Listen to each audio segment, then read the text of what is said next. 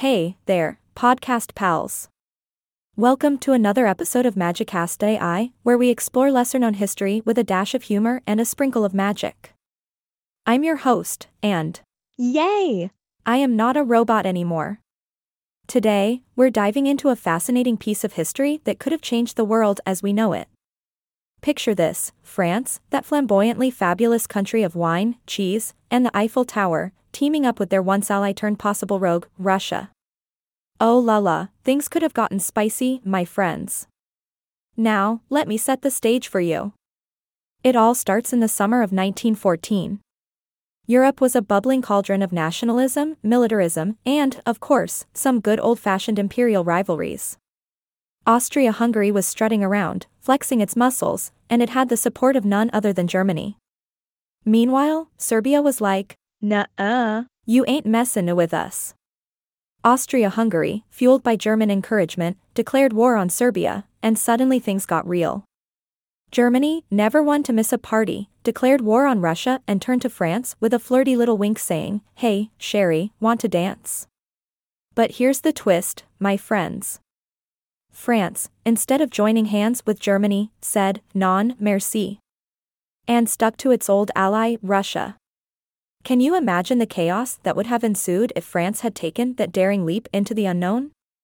Now, let's take a moment to appreciate the grand spectacle that could have been the French and the Russians, two powerful and charismatic nations, joining forces. It would have been like a revolution in alliances. The world might have witnessed a daring duo, a dynamic duo, dare I say, a double trouble duo? Imagine the conversations in the French Russian war room.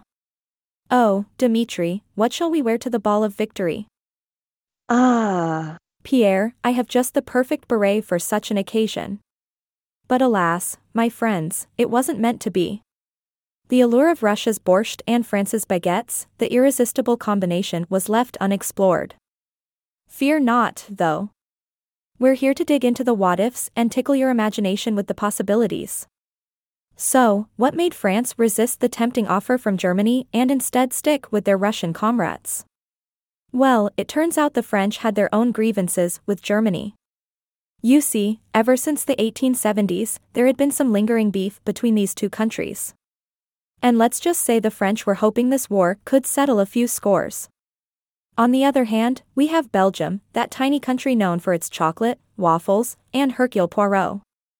Germany, in its quest for world domination, decided that Belgium would be a convenient shortcut on its way to Paris, just like a German Autobahn, if you will. But the plucky Belgians weren't having it.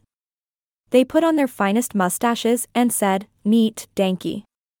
To Germany's invasion plans. And guess who came to Belgium's rescue?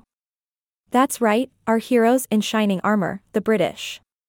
Britain, with its empire wide swagger, couldn't resist the opportunity to join the party. They always had concerns about maintaining that delicate balance of power in Europe, and Germany's invasion of Belgium was the tipping point. It was like that moment when you see the last slice of pizza, and nothing can stop you from grabbing it. And just like that, my friends, we had ourselves a global war. People were cheering in the streets, leaders were making grand speeches, and the world was forever changed. Europe's leaders were willing to go to war to defend their national interests, and boy, did they go all out. So, let's raise our virtual glasses to the what ifs, the could have beens, and the marvelous chaos that history sometimes hides from us. France and Russia might have missed their chance at an epic team up, but as they say, say lovey. That's all for today's episode of Magicast today. I join me next time as we uncover more hidden treasures of history. Until then, keep imagining the possibilities, my friends. Oh, and remember, if you enjoyed this episode, share it with your fellow history buffs. Let's spread the magic.